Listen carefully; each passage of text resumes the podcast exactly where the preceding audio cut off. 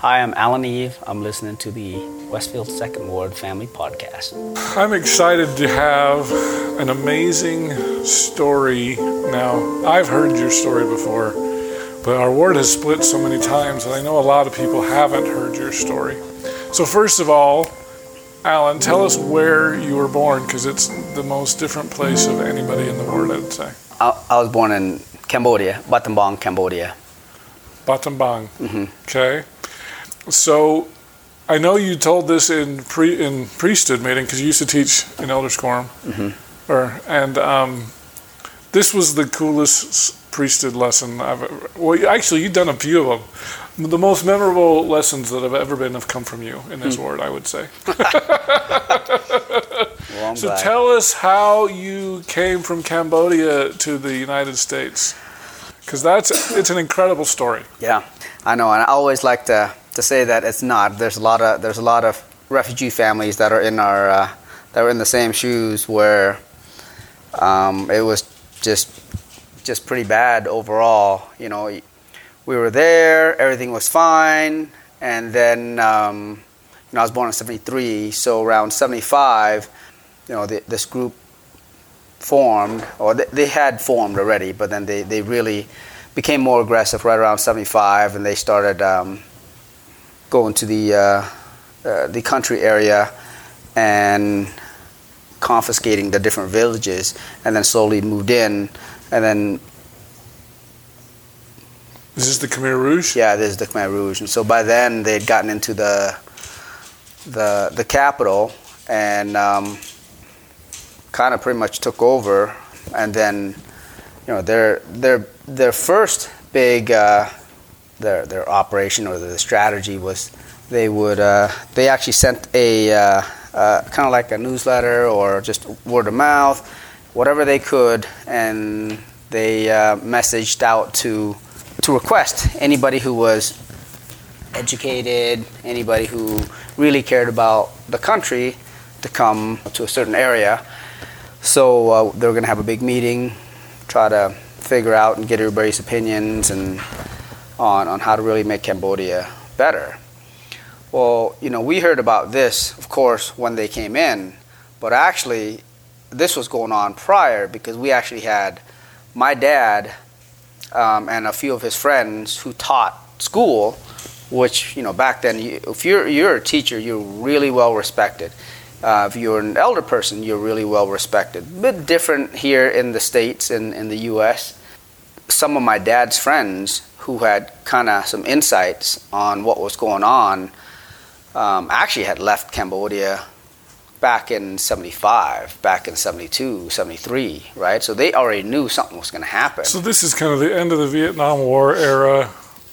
Oh, right, yeah, pretty darn close, right, right around the same time, yeah. Yeah. Yeah, and I, you know, what's not, what's what's what's crazy is, like, I try to dig in and figure out what the real reasoning was and all that, and it's just so hard to kind of figure out and kind of decipher what's really true and legit. Well, I think the U.S. bombing because they were they was bombed Cambodia, they bombed Cambodia. and that did not help the government in Cambodia, and I Uh-uh. think that created a lot of instability that caused the Khmer Rouge to come to power. Right? Yeah, yeah.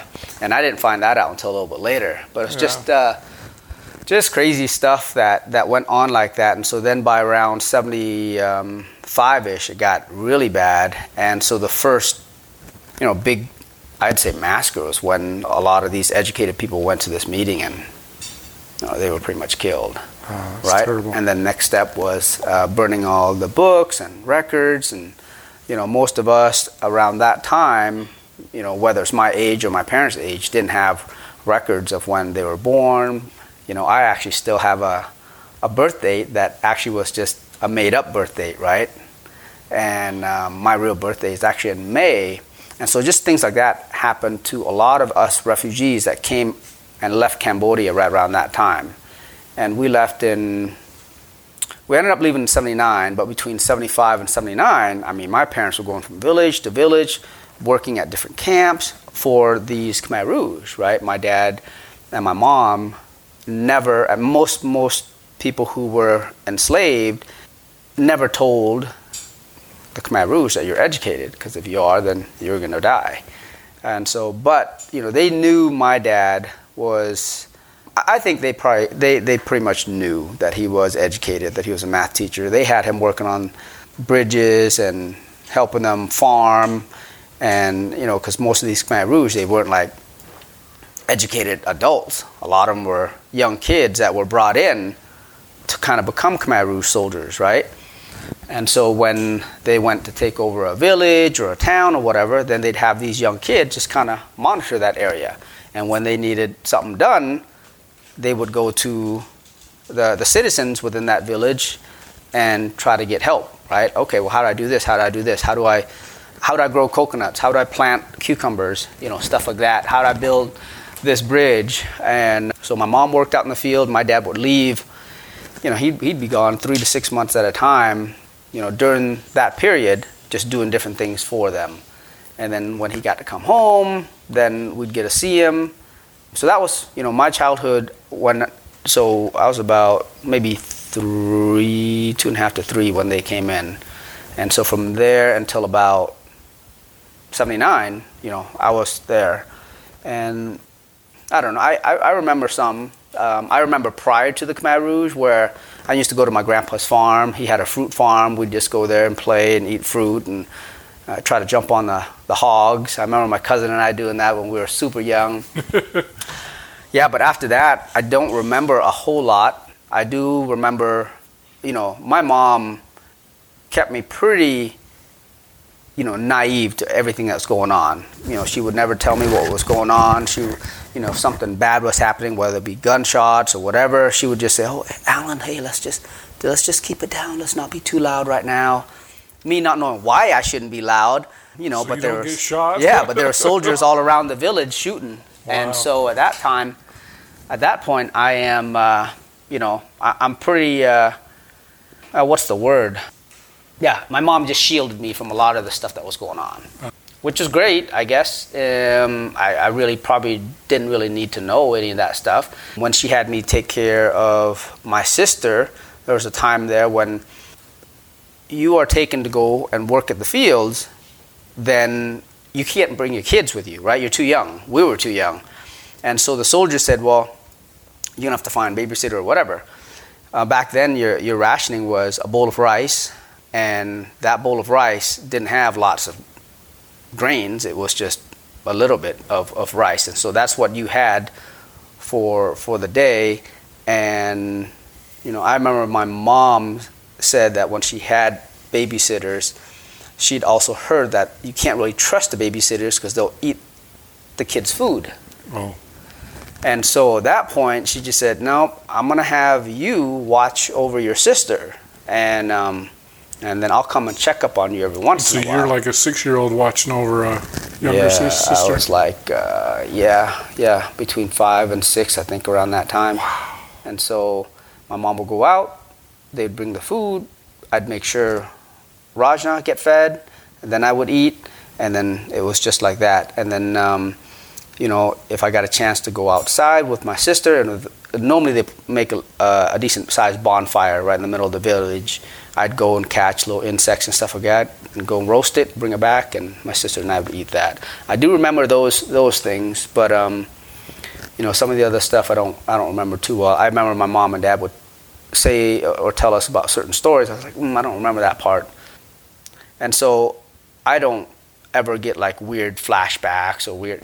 I don't. Um, um, a lot of the memories that I've had when I was in Cambodia, uh, they were all good memories. Um, until I hear stories from my mom and dad, then I'm like, oh, really? Okay.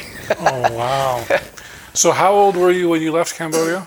I was it was 79, so I was six years old when we left Cambodia, and at that time there, one of my dad's friend who, who taught school with them had already made it to the Thai camp with his family. We were still there, and then one of my other dad's friend was in the U.S. already, and then and then there was another teacher um, that was there that was also in Thailand, and so the uh, uh, one of my dad's friend had heard that there was a guide going back to Cambodia to a certain area where we were at, um, and he says, "I want you to go look for the Eav family, and when you find them, I need you to tell them they have to come back with you." And I know my mom and dad had said that we had tried to escape a couple times prior, but it just never worked out. You know, one time we were about to escape, and that morning my dad's eyes were completely swollen, his knees were completely swollen, of course, all through uh, all because of malnutrition, and so we could we couldn't go with the guide, so we had to stay. But this time, um, the guide came, told us that, you know, a friend of yours told me to come look for you, and we've got to go, you know, this next morning. and my mom, she tells a really neat story where that uh, that night before, you know, she she has this dream where an angel comes down and you know, because she was really just like, you know, she was praying and she's like, hey, you know, I don't. She's a Buddhist, right? My whole family, they're Buddhists, and and she she said that she was praying, she didn't know what to do, and things were just getting really bad, and and she said an angel came to her in a dream, and um, I'm trying to remember the the the whole story. No, she her her her prayer was, look, I don't know, you know, what's out there but there's got to be somebody out there, somebody greater than human beings that are on this earth. And she said, whoever's out there, whatever spirit is out there, whatever good is out there, you know, please let me know what I'm supposed to do. Um, help us, and um, and uh, you know, because there's no there's no understanding or comprehension of, of Christ in Cambodia, right? There, there wasn't any of that back then. I mean, even you know, the like the Catholic Church or the Christian, the closest was probably like Vietnam. Um, that's where they spent a lot of their missionary work. But in Cambodia, I still think it was very, very minimal um, around our time. And so, um, so now she, in, in this dream, she sees this angel, all in white, and and says, you know, everything will be okay. You guys will have to get your stuff, and you guys will have to leave.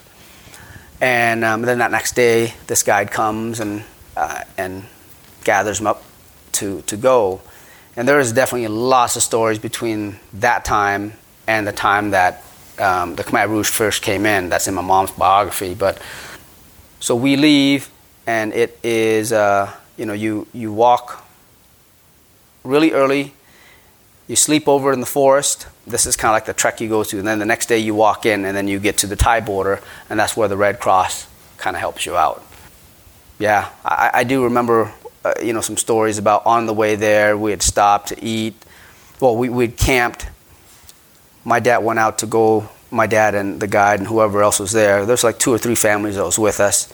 Um, and, and I don't know if I, I didn't say it, but the reason why you have to have a guide is because there's landmines that's been planted all over the place. That's right. right? Yes. So a family, a person can't just get up and just start going. I mean, they can try, but most families die because they don't know the you know the path to get to Thailand without stepping on a landmine. Without stepping on a landmine, yeah.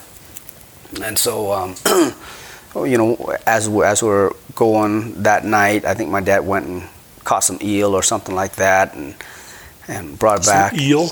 Eel, yeah, yeah, freshwater Just eel. like chicken. I guess so. but uh, you know, we're uh, you know, so of course we cooked it up and ate it, and I guess the next day when we're walking out and there's uh, apparently there's like dead bodies all over this area, right? Oh. And in the oh. lake that the eel was caught from, right? Oh. But they didn't, of course, see that. So it's kind of like, ugh. so you think of stories like that, and you're like, oh my gosh, I'm still alive, right? I've, wow. I've probably had. Did you ever see the Three Amigos where they eat bats? I've seen the Three Amigos, but I don't remember that part. this is a funny part. Anyway, sorry. yeah, it's probably probably about just as gross. But yeah. you, know, you, you just think about all the all the things that could have happened, the disease you could have caught, we probably did catch, but you know, body was able to fight it off, and and you actually, you know, make it to Thailand. So, did you know about these landmines when you were walking through these areas? No, I mean me as a kid, no. They, my, they didn't tell you. But they my, just like you follow and. Yeah, my mom and dad knew. Yeah. They knew for sure. Like me, no. And so my dad had put together a, a hand cart and we had a bike, and that's how we made it you know, we, we took that as far as we could, and then, uh, but that's what kind of carried some of the stuff. It's not like we brought a whole lot, but so you're like a hand cart pioneer. yeah, yeah, yeah. There, there are actual hand carts out outside of you know what the what our pioneers did here. Wow. Yep. That's crazy. And so, So you went through this mine, a literal minefield, Yep.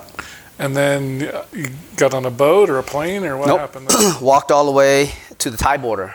Okay. Once you walk to the Thai border, then the Red Cross, not only from the U.S. but but you know the Thai Red Cross, will take you in, and then they'll put you in whatever camp is closest or had room, right? And there's a few camps, and the biggest camp that everybody knows is the Khao-I-Dang camp.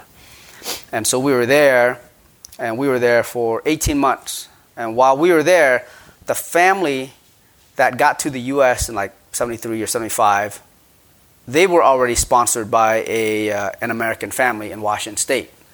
And so they got word that we were in the Thai camp, and then they file for paperwork with this other American family to help bring us over. Okay. And, and that's how we ended up in Washington State. Okay. So from there, yes, at that point, then we went to the airport. We had a stop in Hong Kong, and then came to Washington State. On plane. Mm-hmm. Yep.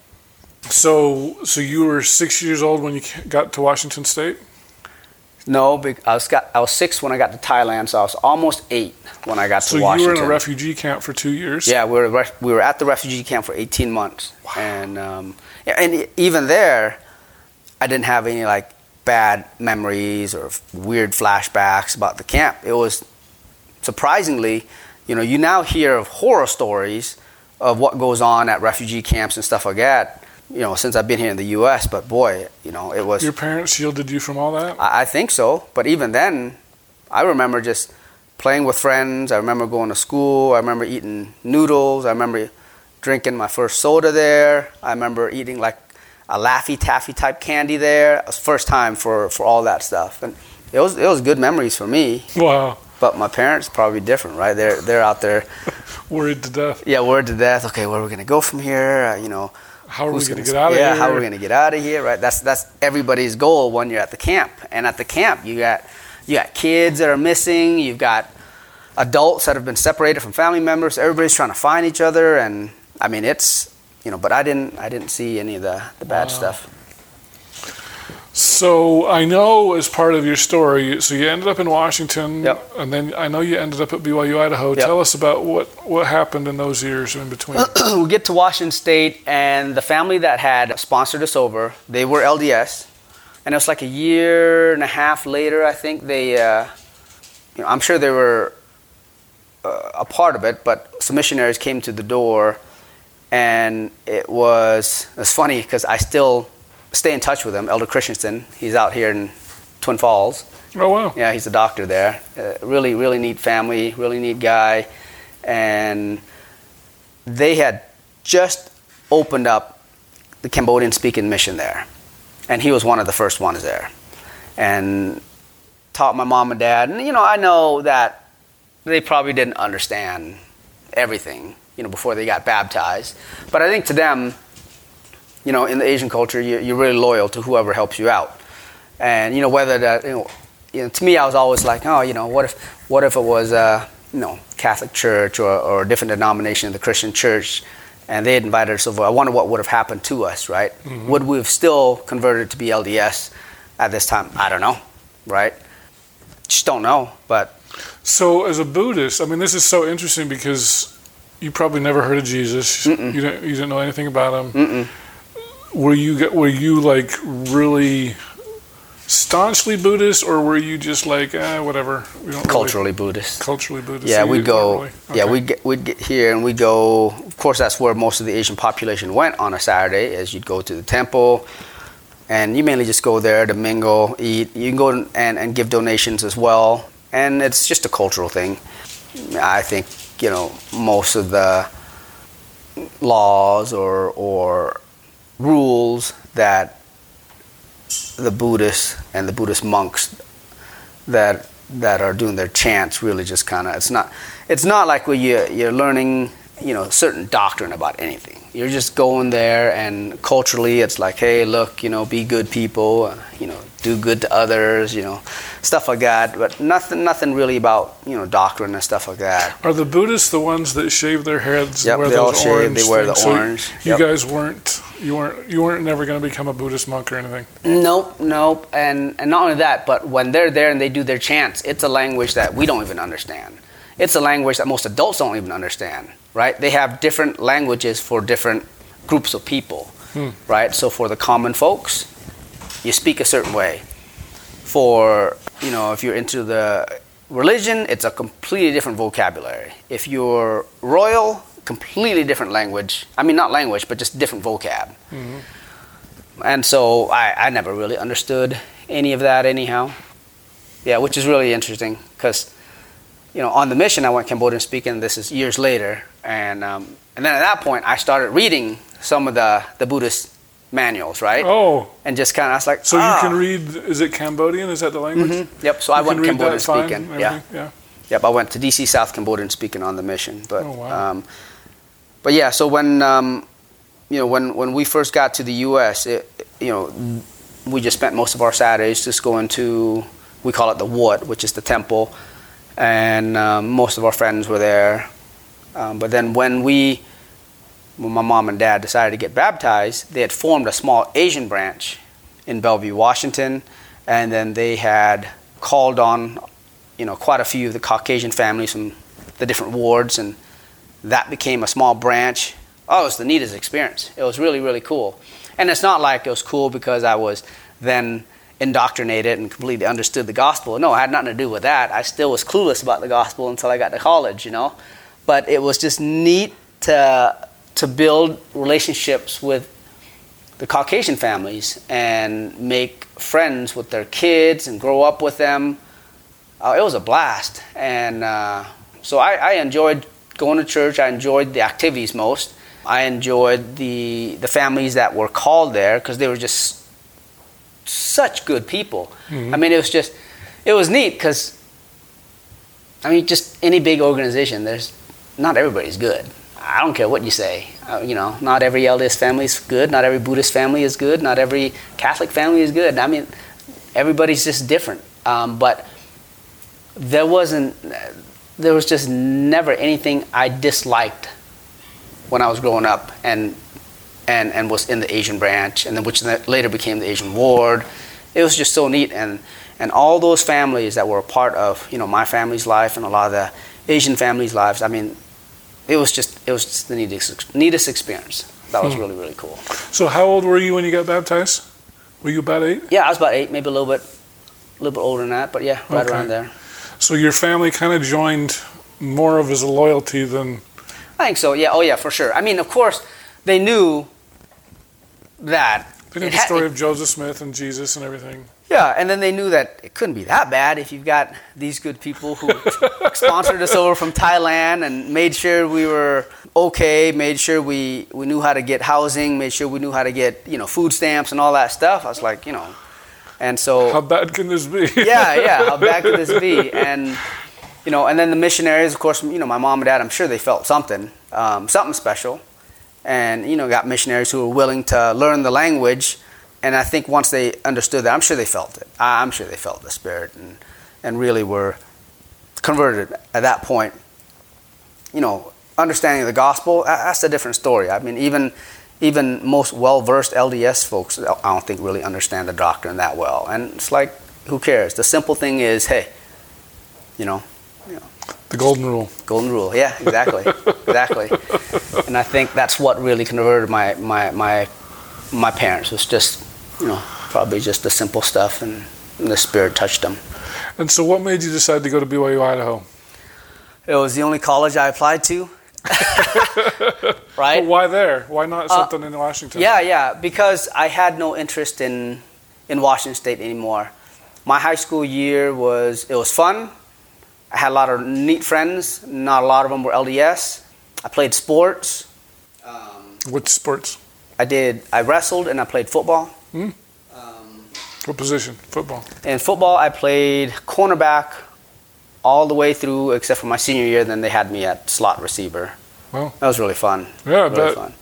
My, my, my claim Is to it fame. funner to hit or get hit? It was funny to hit. so, so my only claim to fame really is I got a letter from the Iowa Hawkeyes. Oh, really? I did. I was like, No way. Big Ten? Yeah. Yep. but uh, you know, I was like five foot nothing, and it's like, what are you gonna do, right? But it was cool. It was Yeah. cool. It was really neat. Um, yeah, I showed it to my brother, and yeah, it was it was neat. But I loved it. I love sports. I loved I loved everything about sports, and that was actually one of the neat things about the um, the branch. We'd always have outings, and when we had outings, we'd have some type of sport event, whether it's kickball, baseball, softball, football. It was just really neat, and then I got into it, and you know, back then when the refugee families came here, I mean, there was a lot, right? You had a lot in the California, Long Beach area. You had a lot in the East Coast. You had a lot in, you know, like Boston, Texas. Yeah. Yeah. Even Fillmore had a lot of Cambodian families. Oh, really? Yeah, I was like so surprised. But um, in in you know probably places where there were smaller towns, I don't think it was as bad. But out in like Seattle, Long Beach, there was just lots of these gangs that were forming, and those were the things that my mom and dad, you know, was like, "Whoa, what's going on? Okay, you you can't go and hang out with these other Asian kids in the neighborhood and stuff like that." And so that was his way of making sure I didn't. Was he encouraged me to do sports, Hmm. which was really neat, and I, I loved it. And so my my brother and my two sisters, we all did sports throughout high school, and just just had a blast. But yeah, that was the biggest thing was there was a lot of gangs that were forming in Seattle, and it was just getting really bad. And so that was coming into the Bellevue area. I think the Bellevue area was um, just a little bit nicer area for sure than, than certain parts of Seattle. But it did. It came in. But I'm just glad that I never got involved with any of that stuff. Yeah. Um, but at the same time, it's not like I was the best kid. I wasn't like this, you know, white shirt, nice tie, um, good LDS kid. No, I was just uh, I was just me, and um, had lots of you know fun friends in in high school. Never really thought much about the gospel. So then, when my senior year came around, I was like, "Oof, what am I gonna do?" I, I remember my dad asked me one time, he was like, "So are you gonna go on a mission?" Right? And I'm like, "Oh." And I remember sitting, standing in the kitchen and him asking me. Nobody was around, and I said, I, I don't think I'm gonna go. And his face, oh, you, oh, his face, because I mean, you know, you you gotta think about this. This whole entire time, we've had Caucasian families that have come into the ward, really helped out, really helped, just kind of like, you know, build our character, and and and we've built such a great friendship and loyalty to the mm-hmm. families that have helped us out. And for him to hear me say that and in the asian culture that's just so disrespectful. Really bad. Mm. Like really bad i don't think you understand how bad that is right it's kind of like turning your back on somebody I have a Chinese friend, and so I, I Okay, similar. Yeah. but and it's not disrespectful to my dad sure it's disrespectful to my dad but my dad doesn't want to lose face with all the other families right mean, okay. as soon as he announces now my son's not going to go to on a mission i'm sure he is going to be like oh live and he was he was so mad at me and uh, i wasn't really sure if i wasn't going to go was going or not to me i just wanted to learn more about the gospel before i went and that's why i chose Ricks college i knew no Oh, oh, so it was Ricks. It wasn't BYU Idaho. at the yeah, it was Ricks back then. Okay. And I knew there was no other school that was going to be able to give me that experience besides Ricks. And at that time, I hadn't even thought about BYU, and I didn't really care about BYU. I wanted to go somewhere small. Mhm. And so, uh, so yeah, so one of the church leader talked about a place called Ricks. You should apply there. I said, oh, okay, I'll do that. So I applied there with a friend of mine, and yeah, that was where I took my book. I took the Book of Mormon class course as one of my courses, and you know, yeah, that that first week there, you know, we had we had this teacher, brother Nye, a neat, neat guy, and I had seminary and stuff like that, but I mean, what do you really learn at seminary? I, maybe you do, but I didn't. It was early morning, right? Yeah, you were probably sleeping through it. right? Yeah, yeah. That's what's nice about Utah. I'm glad I never had to do early morning. My sisters did, but I never had to do it. Yeah, well, I, I never gained anything from there. I went there because I had to, and even then, I didn't show up most of the time. but when I was at Ricks, this this class was really the only thing I wanted to concentrate on. I'd care less about all the other classes, and it was just such a good experience for me. I started reading, and uh, I mean, he would sit there and we would have you know a chapter or two to go through, and we would just read it verse by verse, verse by verse. I'd look around during class, and everybody, a lot of people were just asleep, but not me. I was so, I was just totally into it. It was awesome. It was a neat experience. And then reading it after class, I would always read ahead, and it was just neat. And I felt it, and um, I kind of understood then what the book was about. And it wasn't, you know, to me, I had always imagined it a book of just here's a list of all of these rules that you've got to follow, right? Because that's what it was in, in, in the Cambodian pamphlet, right? Ah. Here's a booklet. Here are all the rules you should follow to be a good human being and to be a good Buddhist, right? Okay. And so I was always scared to open that because I'm like, I don't want to learn about all these rules. I don't want to be, I don't want to be ruled over, right? And um, but once I realized what the book was about, I was like, this is amazing stuff. Yeah. And uh, I definitely felt felt the spirit so many times. And then at that point, I also had a I also had a friend. Well, I built some really nice friendships with some um, some of the kids there. One of the kid who really changed my life too is uh, his name was Jeff Jeff Clark, and maybe he's listening to me now. But uh, he he You'll have to passed send away. this to him. Yeah, well, no, he passed away. Oh. It was a crazy event. sorry. He big, half German, half Mexican kid, and um, got recruited by, I mean, all the top schools for football, every single one. And he's from California, from San Jose, running. He played running back and linebacker, and this kid was just just solid. And um, and he said, "No, I'm not going to do it. I'm going to go to Ricks." Right. So he was telling me the story. I was like, "Why? Why? Why would you, you know, not?" yeah, He had scholarships to all of these schools, and said, ah, I just wasn't really interested. Maybe uh, I'm thinking of going on a mission. I was like, what, really? And that's when I started thinking about the mission stuff as well. I mean, I knew I wanted to, and especially after reading the book and get, gaining a testimony, I for sure wanted to. But this is early on, right? When we first met up, we were talking, and I was like, wow, you know, you've got this big guy, he's still chewing tobacco, right? And um, he wanted to just change Not at Ricks, I hope. he, he, he still had the he still had the little outline Uh-huh. of the tobacco thing on in his jeans. Both him and I had really bad habit of, of swearing.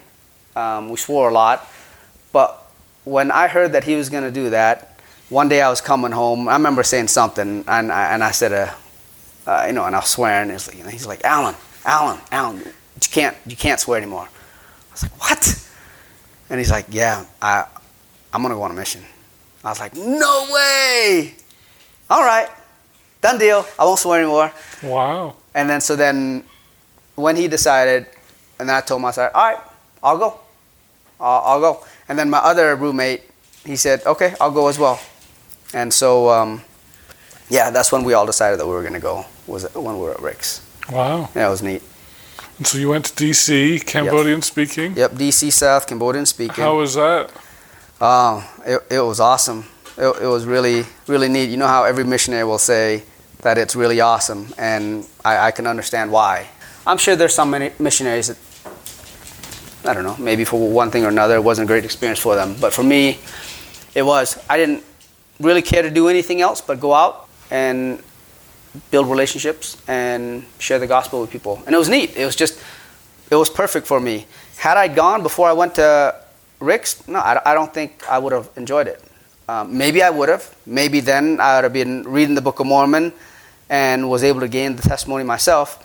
But I think I really needed that help. I, I really needed Brother Nye to kind of encourage me to kind of read and pray about it.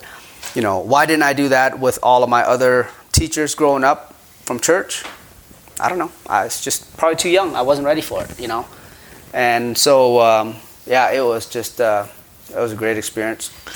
So, being Cambodian, did you have a connection with the Hindu or the Buddhist um, converts there? I Did that help at all? Yeah, I think it helped, but a lot of times it also didn't help, right? Because the members, you know, some of the members kind of understood that the church helped out. And so, you know, I think a lot of times they just took a little bit advantage of it, right? And so I think when you meet them, they're like, oh, here's a Cambodian missionary. Oh, he kind of understands my intentions. Oh, okay, right. and so sometimes it was really good because they, I, you know, um, I'm Cambodian and it was good. I can relate.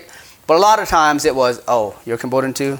Okay, well, you probably already know why, right? And and so it, it didn't really help. Oh, that's interesting. I know that's the part I thought it was interesting as well because I figured that out when I was on the mission.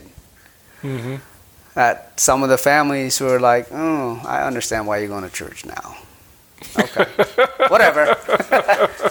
Hopefully, the spirit still con- still convert you. But So when did you meet Wendy? I, I, I should have asked her that question, but tell us how you, you guys met. we were so when I was at Ricks. Oh, I graduated from Ricks, transferred to BYU Provo, and we met out here. Um, my sister actually cheered for BYU. Oh, and she also was doing a medical medical assisting course, and that's where she met Wendy. ah, So a year prior, she actually tried to set Wendy and I up, and I thought she was trying to set us up, me up with one of her cheerleading friends, and I was like, nope, no thanks. Oh, really? I didn't even bother asking questions. She said, oh, I've got a nice friend. Uh, Nope. And uh, but then a year later, one of my good friends and one of her good friends that she grew up with in back in um, the colonies set us up on a blind date. oh wow. And so, actually, on the way out to our date, I have a, a picture of my family hanging off the rear view mirror. And then she looks and she's like, Hey, is that Rajna? Or is Rajna your sister? And I was like, Wait, how do you know her? and that's when I realized. And she's like, Oh, I did a medical assisting course with her. I was like, Oh, I think you're the one that she was trying to set me up with. that's funny. yeah, so that was that was how we met. Oh wow, Yeah. that's awesome. Well, this is great. You know, I haven't had to ask you any questions because you just go right through it. Let's back up a little bit though. What family relationships have had the most impact on your life? I'd probably say the relationship between my brother and I. He's 10 years younger than me. You know, of course, my, my parents and I, you know, our relationship is there. But my brother, you know, growing up, you're, you're, you're 10 years older. I don't, I wanted to make sure that, that he always had somebody to hang out with. Um, and he had lots of friends, but I wanted to make sure that, you know, me growing up, I was the guinea pig of the family, right? You're the oldest. Yeah, I'm the oldest. I go through middle school. I'm in ESL. I'm in middle school. I'm in high school. All these things, I mean, every little goof up I did, my brothers and sisters didn't have to, you know, didn't have to uh, fall for that. Making friends was hard, right? Making friends with Caucasian kids were really hard growing up. You know, this is back in the 80s where, um, you know, I think it was a bit harder. You know, a lot of, a lot of the Asian folks that had were refugees were, you know, they, they like to kind of stick with each other um, just because we felt more comfortable that way. Right. But uh, and so I wanted to make sure that he didn't have to go through all that stuff, and and he didn't. You know, he was born in the U.S. You know, by then it, it was just different. eh, You know, everybody was already kind of used to, you know, ref, refugees and stuff like that, and so all of his friends were all Caucasians. Wow. You know, but at the same time, I still wanted to make sure that he always excelled in whatever he did, because to me, doing sports is really what helped me to gain lots of friends. hmm And a lot of the kids that were refugees that were my age, they struggled.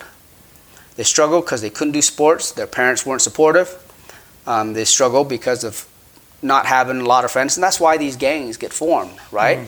And I just wanted to make sure that none of that was going to be happening to my brother.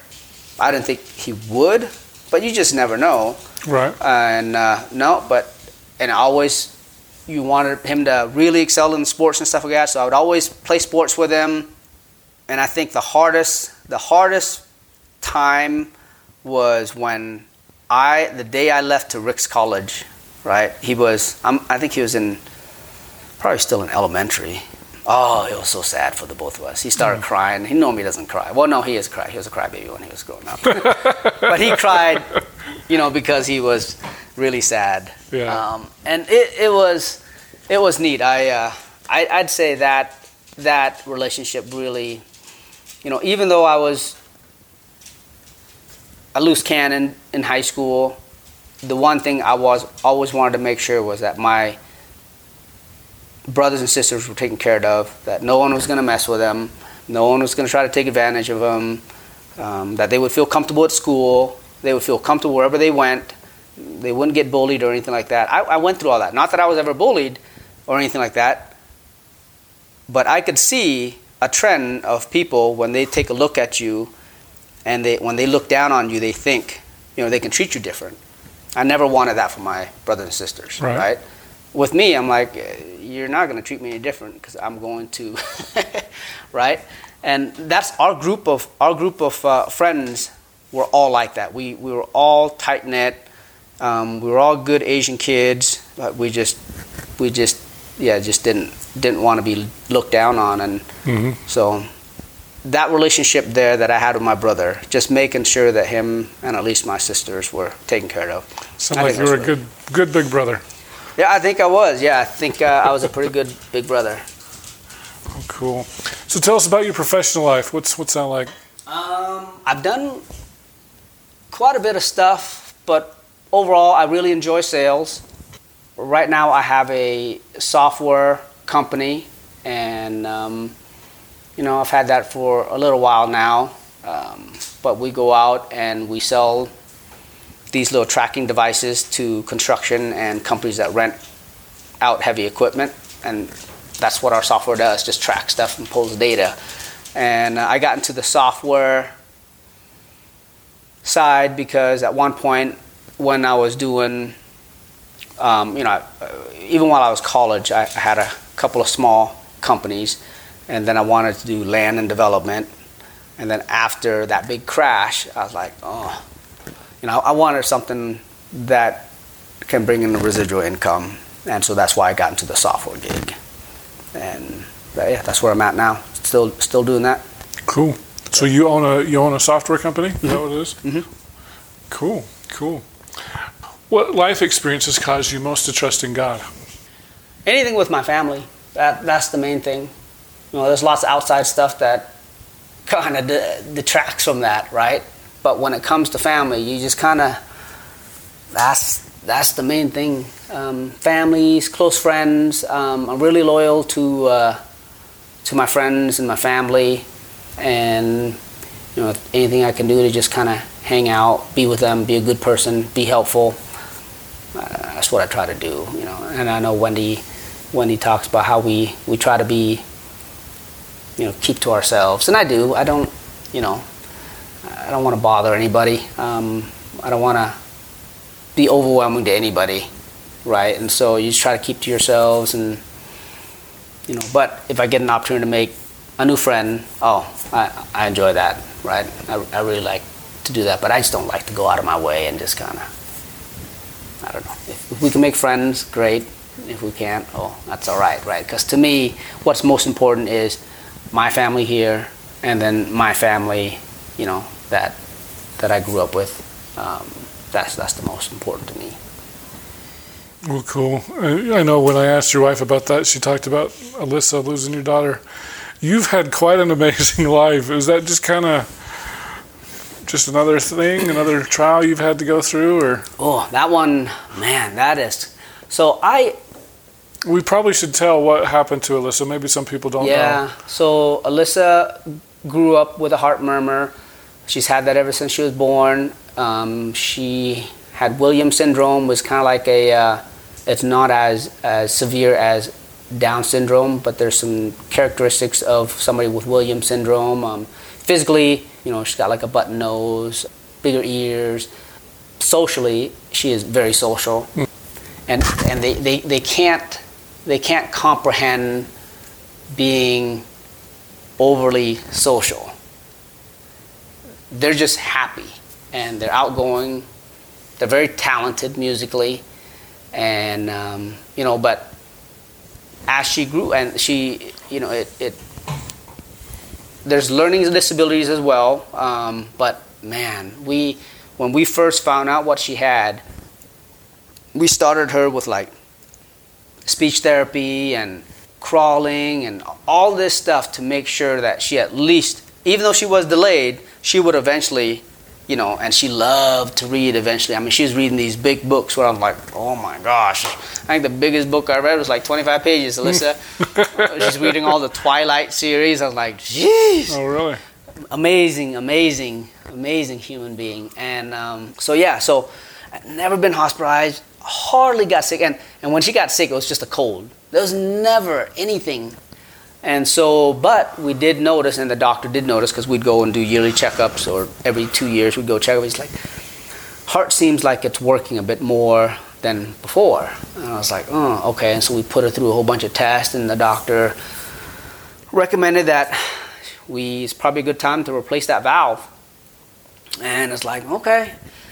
And so, yeah, that surgery just didn't go well. Something happened, don't know what.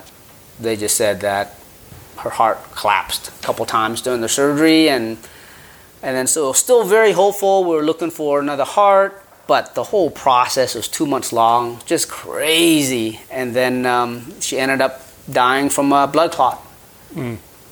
and that's I'm surprised I'm able to talk about it without crying, but it's just ah that that two months was rough. Wendy and I spent every night there, you know, either, either her or I there for two months. My mom and dad flew out here to help watch the kids, and so for those two months we were there at the hospital, and it looked like she was getting better, and then all of a sudden, boom, that blood clot and burst, and that was it. Yeah. How old was she when she died? Seventeen, huh? Yeah, I think Yeah, was 17. Yeah, Going, yep, she died in July or something like that. Yeah.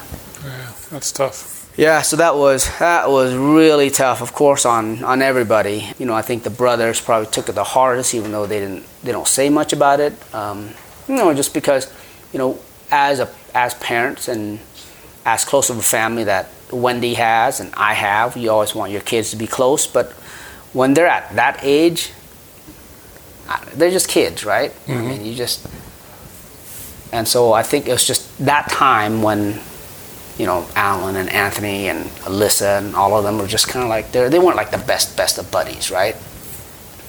But during that time in in the hospital, they they all, you know, felt probably bad that they, you know, probably didn't treat her as well as they should have. And after she passed, it's like, oh, you know, what do you do? You, you can't mend anything. So I don't know if that really hurts them a lot, but I, I know they think about that a lot. It's just you know you try to be good siblings but at the same time you just you neglect the fact that you are siblings. And you neglect the fact that you should say i love you more or i should treat you better or you come hang out with me more. Um, and you, you don't think about that when you're young and i totally understand that.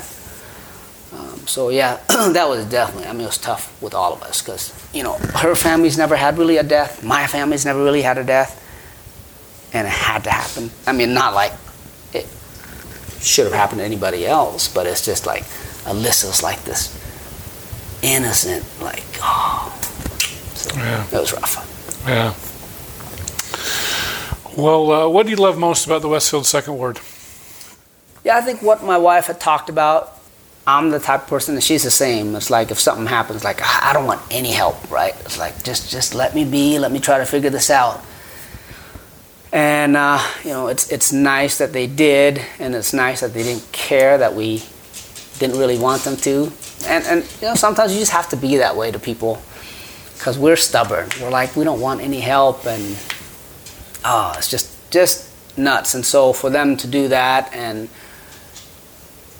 you know, I hope they realize how appreciative we are because you know I know through the process I'm like don't do that, don't do that. Especially when they're putting on the garage sale. I'm like, come on, you guys, don't. Oh man, I just, I, I, I just don't want any attention, you know. But oh, it's just, it was really neat because it was definitely, um, definitely helpful. Um, they didn't have to do it. They didn't have to, but you know, they still went out of their way and and and and and did it. And so I really love that, you know. And since then, uh, a lot of the members have have moved out.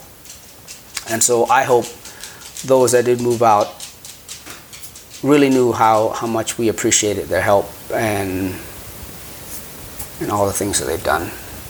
Yeah, yeah, it's a good award.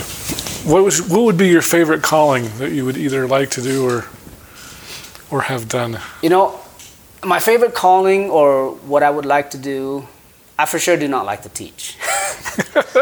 so I That's got calls funny of that. because you're I'm the like, most "Oh." memorable priesthood quorum teacher I've ever had. I think. Really? Oh man, I, I just do not like to teach. Um, but uh, I, I enjoy being with the youth. I really do. Um, when we were in uh, the last calling I had was uh, scout assistant when we had scouts, right?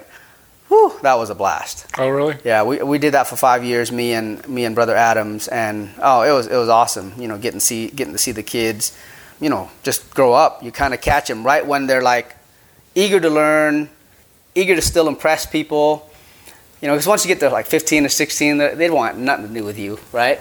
But at the age of 12, you know, they're still willing to come to the activities. They're still willing to go camping. They're still willing to go winter camping. Negative 20 at Strawberry, and uh, but you know that's you know ideally um, that's like I, I like and I enjoy being with the youth.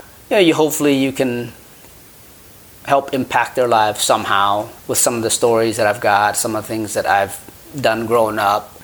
I do realize that I think some of my experience is really different, and you, I just hope that I can translate that to these kids. And um, you know, you, you never know if you, you can impact somebody or not. But at the end of the day, you always you always hope that you've done done done that for somebody. Mm-hmm. So. Fantastic. All right. Well, if you could send one message a hundred years in the future for your posterity to hear, what would it be? Whew. Uh, I'd, I'd, I'd say to just be true to yourself, be honest to yourself, be able to laugh at yourself, let people laugh at you. I think that's, that's you know, to me, it helped me growing up. I really never cared if I couldn't do something at first. I didn't care that people laughed with me or at me um, while I was attempting stuff. It was just fun, right? That just helps you grow. If you take all that stuff personally, then uh, you just can't be a joy to the people around you. But I'd say that's probably the my main message is you know be a real person, mm, be honest honest with yourself, be honest with the people around you. No, no, no need to be fake. Well, cool. Well, is there anything we missed? I Anything think we so. should know about Alain? No, not really. no. All right. Well, you have an amazing story. The whole minefield thing just blows my mind, and uh, I'm I'm so glad you're in the ward, and and you're such an asset to the to us here. So appreciate Thanks, thanks, Rick. Thanks, appreciate you thanks for the thanks for the interview. That was fun. All right. Thanks.